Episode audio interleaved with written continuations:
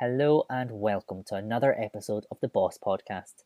I'm Kirk Bailey, bringing you the penultimate episode of 2020, episode 47, with Ayat Chikari, looking at why customer first fails. Welcome to the Business of Software Podcast, where we share talks from our conferences and discussions with software people that will make you think.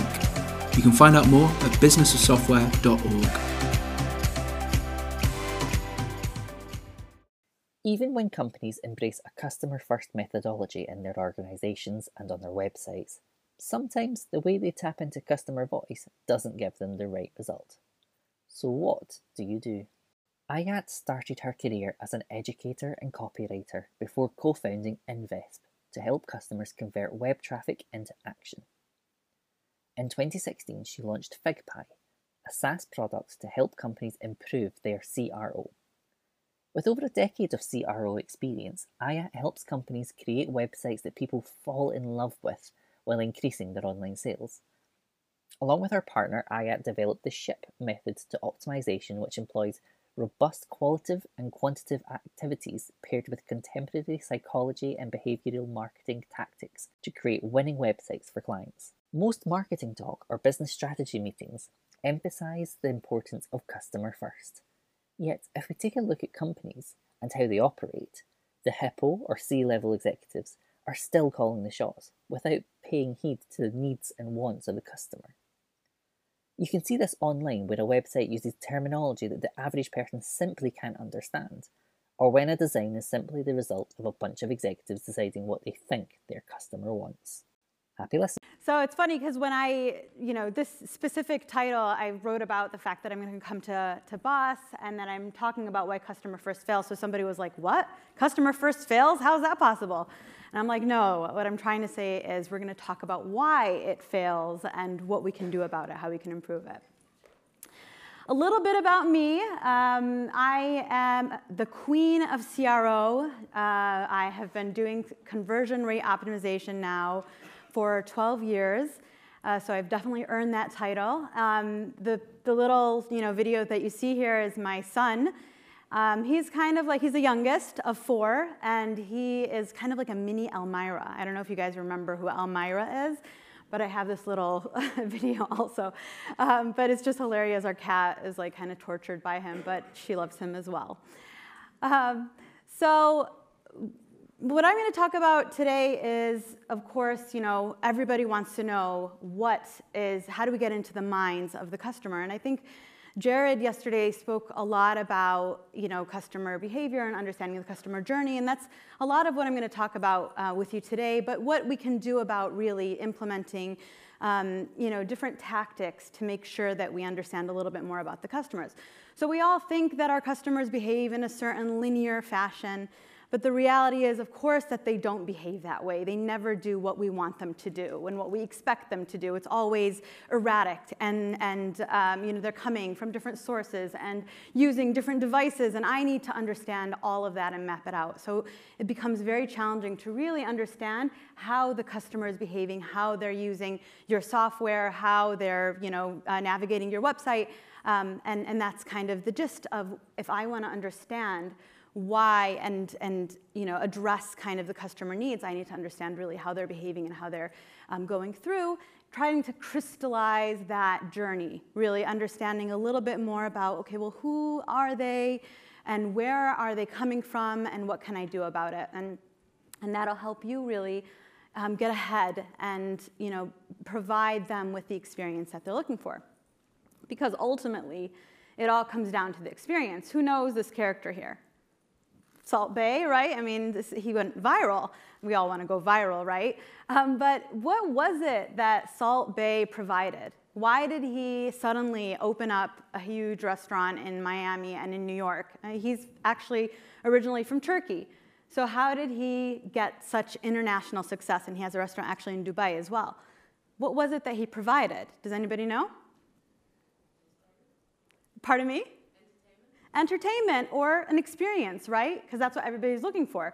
They want some sort of an experience. And the way that they prepare the meat, and they put on this show with every single dish that they prepared. So I actually lived in Istanbul for a few years, so I went to this restaurant a lot. And they prepare the meat in a way that just, it's so interesting and so great.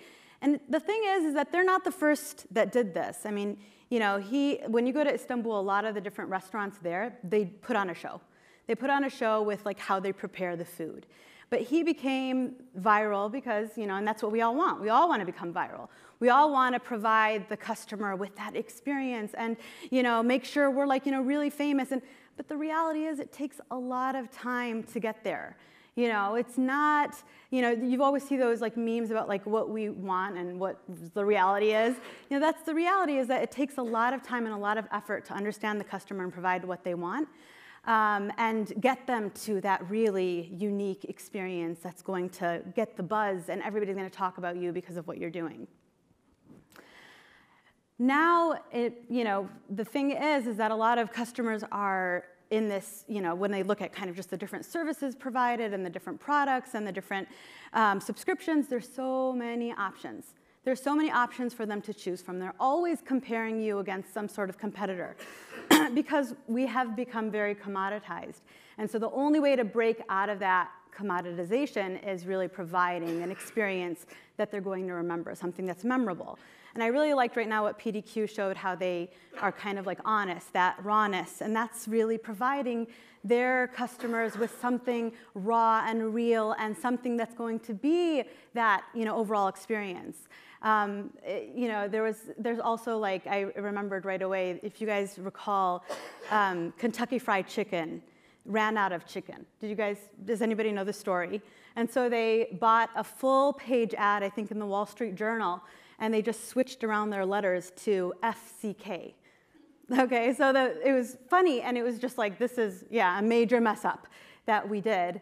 And that was the idea, is that they're owning up and they're kind of providing, again, like with something real and raw, and that's what visitors and customers are looking for. So when we talk about customer centricity, there's a lot of stats out there. I pulled a few that I thought were interesting. You know, of course, 60% of companies that have some sort of customer-centric program are more successful. But however, you know, only 48% of marketers believe that their organizations can get to that point. So obviously, there's a lack of being able to succeed in that, that area. And then also just trying to integrate. 70% of marketers believe that they can't integrate and try to provide, again, between all the data that's online and offline, that customer-centric kind of culture.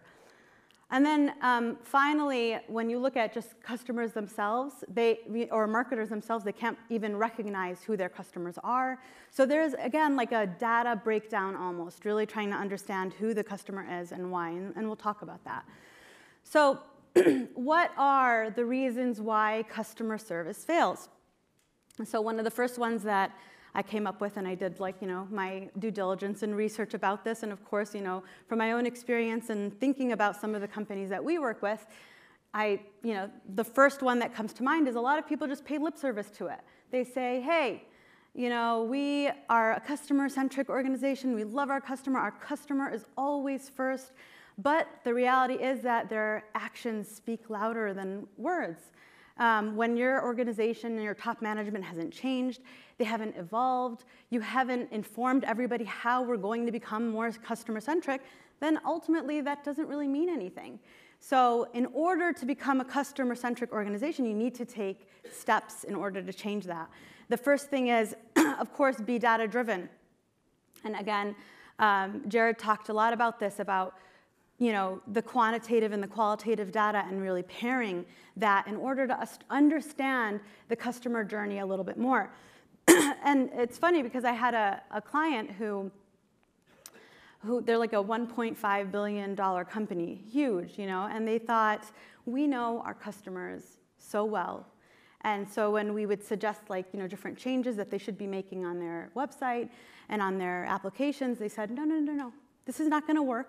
Our customers, we know them really well. These are the behaviors that our customers, you know, these are the actions that they usually take. This is what they do.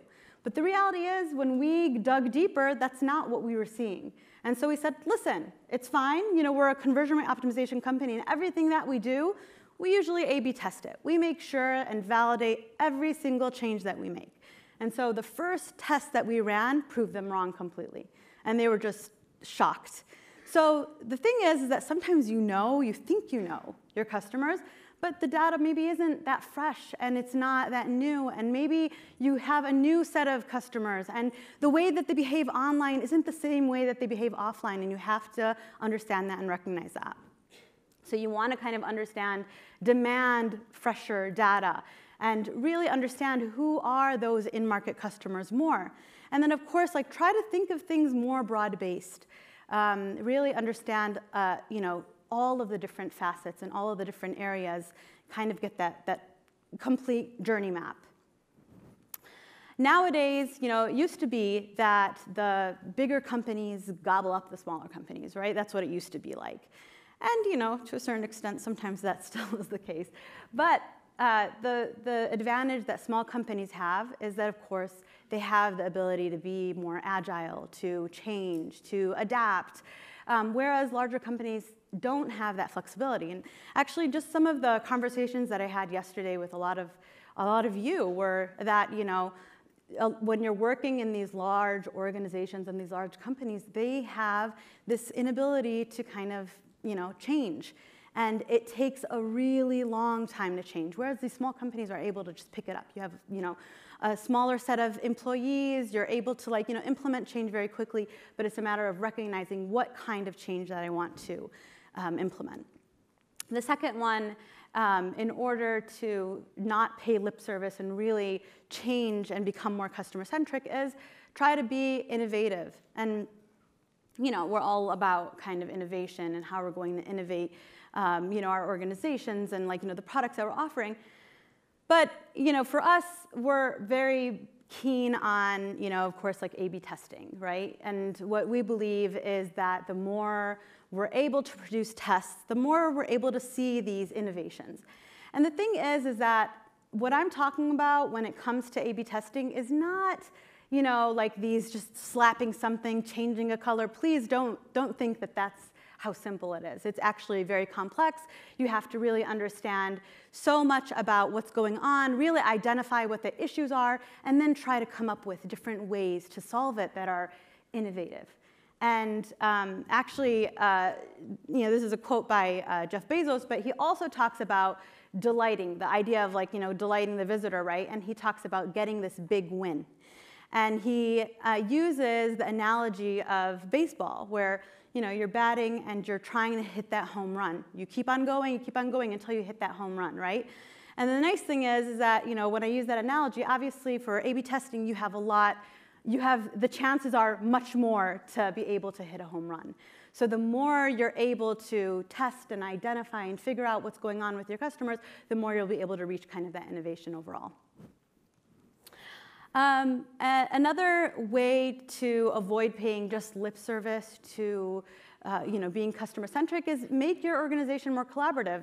I had a conversation yesterday with somebody who was saying that we're so siloed in whatever organization that she was working in. And that's the idea, is you want to make sure that there's communication between the people that are actually leading the product development with the marketing people, with the people that are doing the optimization or UX, because there has to be kind of collaboration. I think it was in 2017, one of the words that marketers wanted never to hear again was silos, because it was so overused, and everywhere you would go, you'd hear the word silo. But the reality is that that's what organizations do a lot of time, is that they put certain people in certain boxes, and there's no collaboration between the teams. But that's not the way to see that growth. That's not the way to become a customer-centric organization. And so if you look at some of these leading companies, Pinterest, Twitter, LinkedIn, Dropbox, a lot of them are integrated functional growth teams in order to make sure that there is collaboration and communication and everybody is constantly on the same page when it comes to customer centricity and trying to become more innovative with their organizations. So ultimately, again, you're trying to create teams that are designed for growth, designed for understanding the customer.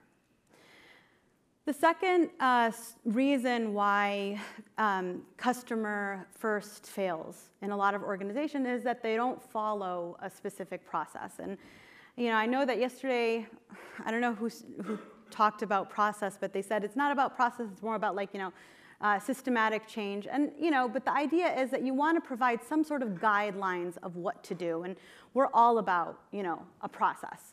So, you know, when it comes to how we approach our, you know, analytics or what we review and what we look at when we talk about just even qualitative data collection, there has to be some sort of guidelines. You know, we're not taking away autonomy from our team, but we need to provide some sort of process. But, and a lot of companies want to, you know, do it, but they just don't know how, and they're looking for ways to actually know what to do and how to create a process. And sometimes it's just providing, again, some sort of guideline for organizations to better understand how they should go about doing things. So we have like we have a nice little acronym, SHIP, that it just kind of highlights what exactly is our process and how do we approach conversion rate optimization, and we do it through, you know, scrutinizing, hypothesizing, implementing, and then propagating all of that great information that we gathered in order for us to, you know, find more and more ways to become a better organization and more innovative. The third reason why a lot of customer first fails is there's just a lack of, you know, customer data collection, or it's poor data collection in general. There was a case study, and I'll get to the story in a little bit, but there was, you guys may be familiar with this, in the 90s, Heinz ketchup came up with this idea that they wanted to change the color of ketchup. Does anybody remember this? Right? And what happened was they, you know, brought in a bunch of moms and kids, and they showed them the booger-colored ketchup and the orange ketchup and I don't know what, and the purple ketchup. And they said they loved it. It was so awesome. It was just so, like, you know, great. And then they pushed this product out, and people hated it. So the reality is that sometimes customers don't really tell you the truth, and you have to really dig deeper. So this is also at the brink of the Industrial Revolution. They were building all these skyscrapers, right? And in these skyscrapers, they had to provide some sort of a lift or an elevator. And you know, a lot of times it was only one. So it was like this huge skyscraper that only had one elevator. And so people were just hating it. They were crowded. They were, you know, it took forever because they were a lot slower than they are today. And so people were very unhappy. So they asked people, what should we do? How can we improve the elevator experience? And so everybody's like, well, obviously build more elevators. But what would that cost? I mean, you know, if you're going to change infrastructure, you're talking about hundreds of thousands of dollars in many cases. So they decided that they were going to find a different solution. They recognized what the problem was. People were unhappy. How could we just help them feel a little bit more comfortable in their elevator experience? So what did they do? They put mirrors, and that's why you'll find a lot of mirrors in elevators, is because it makes it feel like the elevator's a lot bigger. So it's just giving people like a feeling. And then a lot of times when you're crowded, you don't know where to look, and so sometimes looking at the mirror and, you know, being able to stare at somebody else kind of helps. So again, the idea is that if I relied on just if they took what those customers said and they just applied that, then they would have, you know, it would have cost them hundreds of thousands of dollars. But the fact that they solved it by providing, like, you know, just putting these mirrors in, they were able to still make people happy and at the same time not cost themselves so much money. The reason is a lot of customers give you really top-of-mind answers. I know that I heard this a lot already. When you're trying to figure out what's happening with them, they won't tell you the reality of what's happening with them. They just let you know what they think they want you to hear sometimes, or what they think they want, but it's not really what they want. So it's almost like you have to dig into their subconscious because they can't express what it is. And I think Jared yesterday talked about this a lot, about observing. Like, a lot of times when you observe customers, how are they interacting with my application? How are they interacting with my website? I'm going to be able to learn a lot more because they'll do things that they typically wouldn't do when I ask them a question. So that's why trying to understand how to conduct proper qualitative research is essential. And then, you know, and we always say the planning part, that should be the bulk of what you're doing, because ultimately you really want to get into the details of how I'm going to conduct and what I'm going to conduct and who I'm going to target. And then the conducting the research part is the smallest portion. But it's really that first part, the planning phase, and then of course analyzing the results, okay? It's great that I conducted this qualitative research, but if I'm not actually applying that knowledge, then really I haven't done anything for my customer, and I haven't really changed anything that's going to help them. So there's different ways, and of course, the more you can actually get into the face of the customer, the better. Really, like, you know, we love to do customer interviews, talking to people, looking at their facial expressions. Sometimes it can tell you a lot more than maybe their words can sometimes. Usability studies as well, especially when you have like some sort of an application that you need to test out to see how visitors interact. So what are kind of just some overall steps? These are really quick to conducting qualitative research. First, you know, it's funny because like a lot of times people think that they need something and they don't really know if they need it. So I think it's first really important to kind of recognize why it is. What am I trying to do exactly? And then the second thing is you want to try to identify what the goal is. What am I trying to accomplish with this research that I'm conducting? And then, you know, you want to identify who it is that you're targeting with this research as well. You know, like a lot of times you might say, oh, look, I'm just going to conduct this qualitative research with all of my customers at all different kinds. But what if, you know, you want to look at people that have subscribed, people that have left? You know, really try to understand. It goes back to the goal. What am I trying to understand from my customers? And that's the participant that I need to ask these questions to. Then you have to identify your personal bias. Funny story about this is that, you know, we had a subscription-based client who sold grooming, men's grooming products. So here I come in and I'm just, you know, super familiar with all men, right? So I start making these assumptions. And so then the males that were in the room were just like, no, that's not what we think, or that's not how I would interact with this, or that's not what I would do. And then I recognize, hey, I have a major bias. And I took the same questions, some of them, and I asked, I come from a large family, and I have 2 older brothers and 2 younger brothers. So I asked them as well, and I have a brother that's like, you know, pinstripe, corporate lawyer, big shot, you know, and I figured, oh, he would definitely love these type of products. So I started asking him some questions. He's like, no, I have no interest whatsoever in a product like this.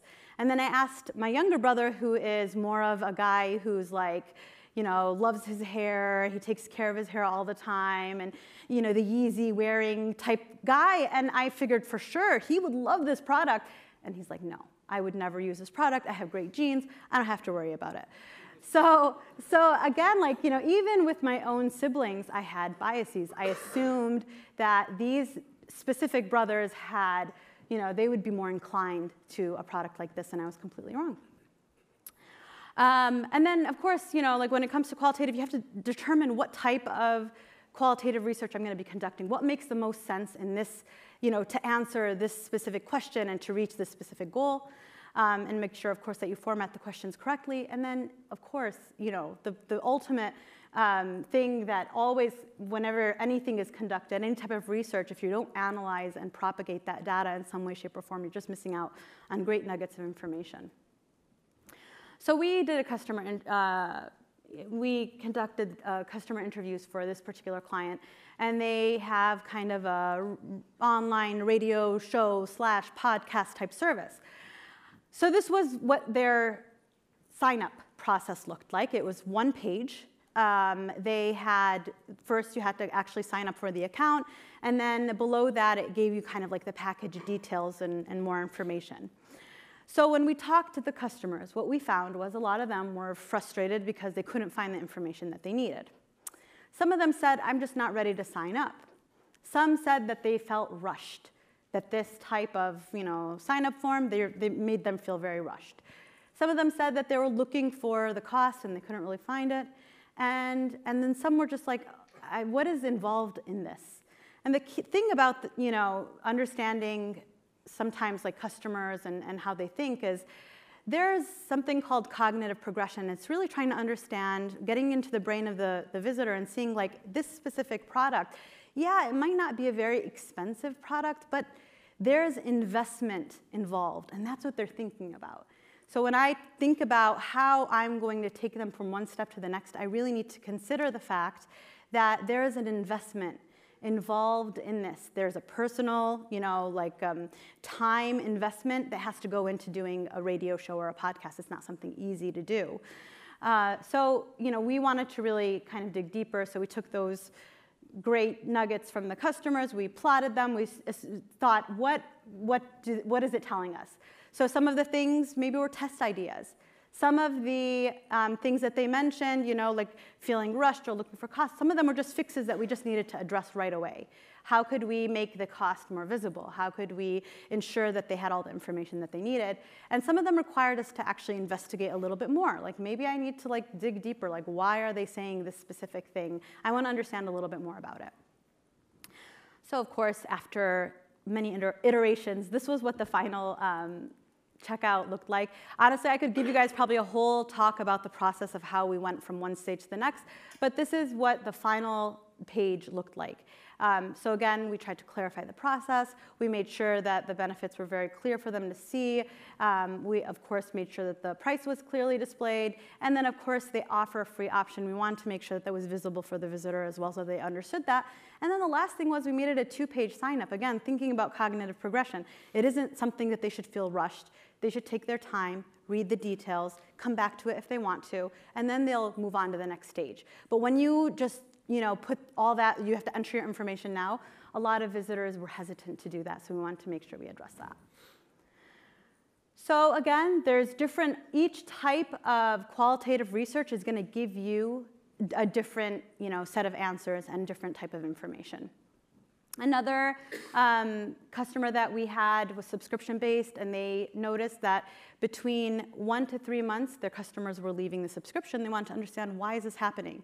And so what we thought to do is, rather than just focus on those customers that were leaving, we also wanted to look at those customers that were staying, because we wanted to see, okay, well, what was the reason that they decided to stay with the subscription versus the other visitors that actually just signed up and then within 1 to 3 months left. So we split up the groups. We conducted interviews for each of them, and were able to really pin down reasons why a lot of the different visitors were leaving. The other, the fourth reason why customer first often fails is there's no context. So yeah, we understand now we have to conduct good qualitative research. We need to have a more customer-driven first organization. But what else in terms of just overall understanding the visitors? You can't cast, obviously, a wide net. I have a client now who has asked us to do kind of some copywriting, CRO-focused copywriting.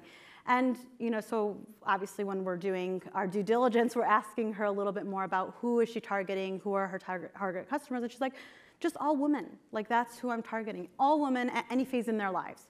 And I'm looking at her like, what do you mean? How is it all women at any phase in their life? That's casting a really wide net. Are you sure that this specific service is going to work for all women? And obviously my copy needs to be catered towards specific groups at any point in time. So a lot of times you talk to organizations and that's what they think, all people. Why would it be any different? And maybe a long time ago in the times of Mad Men, or the time of when websites just started, it was okay, you would get away with doing whatever. But now, again, when it's trying to provide that experience, it's not like that anymore. You can't get away with just whatever. You really need to understand the visitor a lot more and be very, very specific. Not all customers are the same, and they're definitely not going through all the experiences. So the key here is, what is it about those experiences that I'm going to understand a little bit more about? So when we approach this, when we're trying to understand experiences overall, I come in with a lot of different questions about, again, how am I going to make it easier for visitors to complete tasks? How am I going to make sure that they're enjoying it? We know that customers don't come not all customers come to a website or an application thinking the same thing. A lot of times they're coming sometimes to answer questions. Maybe they're coming to find a solution. Maybe they're comparing options. They're coming with different intent. And I need to understand, what is the intent that's bringing them, and how am I addressing that concern right away? And then, again, I'm thinking about what task they're trying to accomplish and what is the behavior that I'm trying to facilitate for that specific task. So we have a number of things that we ask in order to understand this. You know, for every client that we have, we look through trying to understand all the experiences that bring people to different websites and applications in order to understand a little bit more. So what's their intent? What is the context of their visit? Like, you know, what devices are they using? What, you know, browsers? We're trying to really dig deeper and understand a little bit more about the context. Now, it's not 100% science, but it's more of trying to our best map out that journey, you know, to understand exactly where and how they're coming to the website. Where does their experience start? Again, it's trying to figure out where are they first looking. Is it clicking on an ad, or is it, you know, visiting our Facebook page? What is it? What's happening? And then where does that experience finish? And then again, you want to understand also how brand aware are they when they're coming, you know? And depending on that context, maybe they're at different levels of brand awareness. And then, of course, where are they within the buying funnel if I want them to actually end up subscribing, or if I want them to end up, you know, like purchasing, where are they in that funnel? So for us, mapping out those experiences helps us understand, okay, well, there's these different types of visitors, and these different types of visitors are coming through the website with these different experiences, and how do I enhance that overall for them and make it better for them? And then, of course, what we do is we take that, we map that information, we understand, okay, this is where they're coming, this is the intent, this is the context, this is where they're starting, this is where they're ending, and this is, you know, the feelings that they have, the brand awareness level, and the buying stage that they're at. Again, it's just a way for us to have this good view of the customer overall and how we're going to address all their needs. So the fifth reason why customer first fails is a lot of times there's a lack of prioritization. You know, and it was funny because like they were talking about the first talk was about the product roadmap overall and prioritizing what's the most important feature that you want to include. And that's something that we deal with a lot is, you know, especially when it comes to providing people with overall experiences, you're thinking, how do I prioritize? How do I make sure that I'm hitting on the most important thing that's going to impact my visitors and really giving them that experience? What happens in a lot of organizations is, you know, like the HIPPO or the CEO or whoever says, I want this change. I want this feature to be added. I want this, you know, whatever modification to happen. And everybody's scrambling to make it happen, and then they kind of fudge the numbers to make it just work. Right? And so this is kind of like the typical hypothesis statement, but using kind of you know, the HIPPO or the CEO giving this type of instruction. So that's not the way to approach prioritizing. You want to make sure that prioritization is a little bit more scientific than that to make sure you're addressing the customer needs and providing really that customer first experience. The second thing is it should never be about putting out fires. Now, we also develop software, so we know that sometimes things just happen and you just have to, like, you know, address it. Of course, that's just normal with development. But at the same time, you know, you want to make sure that there's less of the putting out fires and there's more of, you know, coming up with the features and the, you know, the path that's going to work better for visitors. How am I going to really provide them, again, with that experience, putting them first, so on and so forth. So what we do is we have basically this way that we prioritize all these issues that we collect. We conduct, you know, and I showed you guys kind of that SHIP method. We conduct a lot of research at the beginning of a project, and then we plot it all. We plot all that information in to kind of see, and there's kind of like a mathematical formula somewhat of telling us exactly what we should be tackling first. What issue are we going to address first for our customers? Now, none of these, and you'll see like a lot of CRO companies, a lot of, you know, UX companies, they may have methodology behind this. It's not bulletproof. It's not 100%. A lot of times you need still a person to look at it and make sure that that makes sense, that that's the first thing that I'm going to tackle. But we do our best to kind of figure out what is the first issue. So again, we've collected all the data, and then we classify it. We, you know, figure out there's some like usability things. Okay, those issues aren't things that we'll test. Those are just things that need to be fixed. Now there's some things, for example, that I need to track better. There's no event tracking on these specific areas on the website. I need to make sure that there's event tracking everywhere. I also want to make sure that there's some things that are research opportunities, which are what we call kind of the tests or the experiments that we conduct. And then there's some things that need to be investigated further. I don't have answers. I've done some research here in this specific area, and I found that there's some questions that I have, but I don't have all the answers. So I need to dig deeper, understand a little bit more about what I'm going to be investigating. And so we kind of take this classification, and somebody mentioned this, is that like, oh, well, the jar is never really closed because you should be always adding to this list. And then we prioritize them. So we try to separate problem identification from what are the possible solutions. And what I'll do at the end, you'll see at the end of the presentation, I also have a link to this so that you can also possibly use this within your organizations. And then we use 18 different factors to weigh each line item. So whatever the issue is that you've identified, how do I weigh this in terms of priorities for my customer? And then you, of course, assign different priorities for each line item. Some of the things that we look at are like, the potential impact of this particular issue. Was the problem, how was it discovered? Was it just discovered through a heuristic evaluation? Was it discovered through qualitative research, maybe a usability test? Was it discovered through analytics or heat map data? Was the problem above the fold?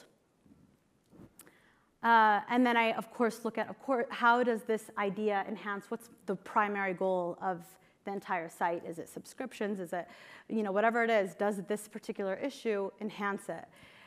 Is implementing the change easy? Sometimes you want to implement a change and nobody agrees, or you don't have the development team on board, or your CEO just really hates it.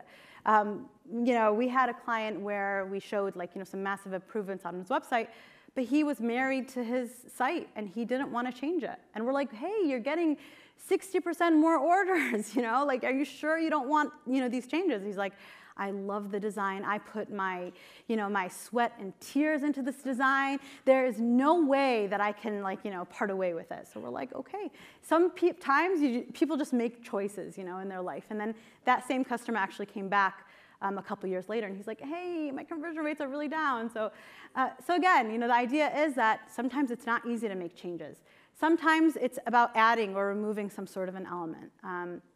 And all of these are things that we're weighing and deciding, okay, well, based on all of this information, what is the priority? What's going to come first? What's going to come next? After prioritization, we have a really nice list that we work off of, and we say, okay, let's look at all of this, and let's kind of knock out each of these. Some of them are going to be, like I said, tests. Some of them are going to be fixes, and so on and so forth. And then the sixth and final reason why sometimes it's difficult to become customer first is that sometimes it's just politically difficult, or it's very expensive. Again, and I talked about this a little bit, is that larger organizations, sometimes implementing change is a lot more challenging than with smaller organizations that are already more agile, and they can kind of adapt to change a lot differently. So what really has to happen, and we do this all the time also, because we don't want to ever start a project with any organization where there's not complete buy-in from everyone. So you have to make sure that top management is all on board. And if they're not on board, you're going to run into challenges, and you're not going to be able to implement this customer-first type of organization and methodology into your organization. So you have to make sure that top management is, they buy into it. And the way to do that very often is just sell it. Like you're selling anything, make sure you provide them with data. Make sure you bring the customers to life in some way, shape, or form. Reach outside the organization, make sure you involve people that are on the front lines. And then, if you have the data points, a lot of times it's not easy to sell people, especially when they're stuck in their ways.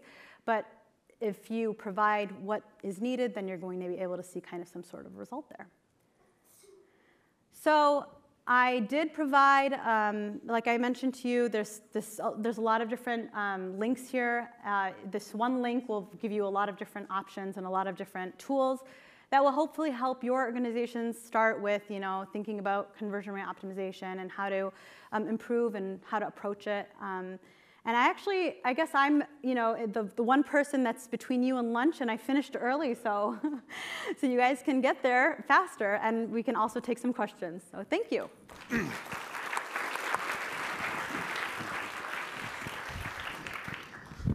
Thank you. That was fantastic. I was admiring both the talk and thinking, that would make a really nice shirt. Thanks. There we go. Questions? Are those hands up at the back? Yeah, they are. I'm on my mic. Thank you, by the way. The thing that comes up with us is we're selling to the enterprise, so we have people who come to the website multiple times, maybe over many months. Imperfect data, so we don't always have the best source information from Google. Thank you, Google. And so we're trying to connect all the dots. And have you run into that situation before? And if so, are there any ways that we can kind of get some better data that helps us make better decisions? So, I mean, in terms of better data, like if you're relying on Google, if that's the only source, there's obviously different analytics tools that you could possibly, pardon me? HubSpot. Okay, I mean, I think HubSpot's obviously it's a great tool to use, and you can obviously there are ways to just tie in all of that information.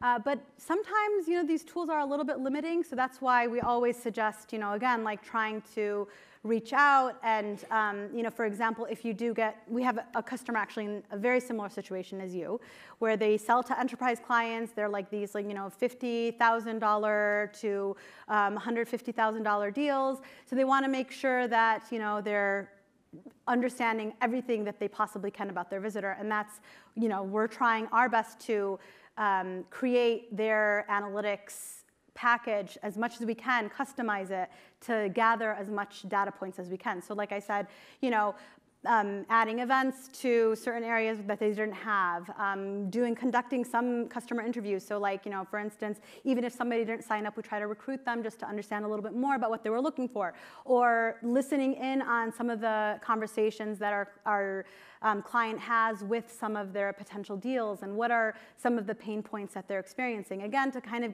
give us as much of a picture as possible about their visitors to their website, before they contact them.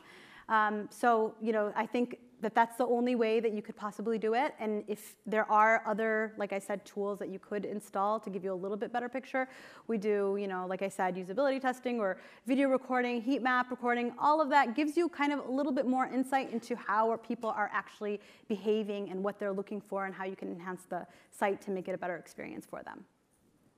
You're welcome. Hadi, where was your? Sorry. Yeah. Thank you so much for a wonderful talk. I want to make a distinction between things that are perpetual, right? You talk about structural changes in the organization to be customer-centric, versus those things that are punctuated, like the qualitative research processes you were talking about, which are obviously not zero expense, do drive marginal costs. And even the examples you were giving were like, it's a project that's beginning, middle, and end, and then you come back. What would be a good way to think about frequency, as I try to be a bear hippo, what would be a good way to think about the frequency of those projects for bringing in someone such as yourself, your organization, or having staff on hand for returning to this so that we are not spending infinite amounts of money, but at the same time not chasing the fire? So, I mean, I think, again, if you're trying to get to that customer centricity, that the ultimate goal, there definitely has to be structural changes. But yes, that is going to be a lot more expensive. In terms of, frequency of changes, as I mentioned to you guys at the beginning, the more frequently you're changing and adapting, like to some of these structural, more punctual changes or website changes or application changes that might not be as expensive. There's still going to be some expense, but not as expensive. You're going to see yourself at least becoming a little bit more innovative as an organization as well, because you're forced to. You have a set of issues that you're dealing with, and you're forced to figure out what is the best solution for our customer in this particular situation. And so when you have, and we always, whenever it comes to conversion rate optimization, we say it's not a one-man show. You definitely need a group of people that are thinking and talking about it and discussing and throwing out ideas and different hypotheses and trying to tackle those issues in that way. And that way you can really start getting to that point where you're innovating and producing different and unique solutions to your customer. How do you integrate your activities with everybody else who wants to talk to the customer? Like, I feel like you know, developers want to have a better understanding of what the customer's doing. The design team wants to talk to customers. Sales, obviously, they're talking to customers to start with. So there's like a queue of people. Everybody wants to get in front of the customer and find out what's going on. How do you juggle that?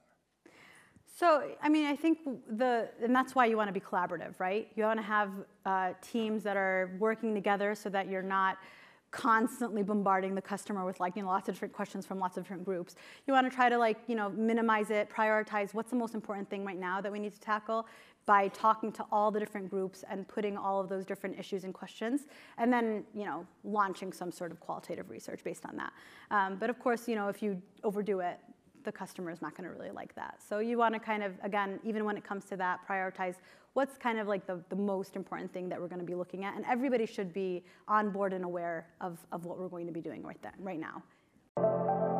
Thanks for listening to the Business of Software podcast. For more information, go to businessofsoftware.org.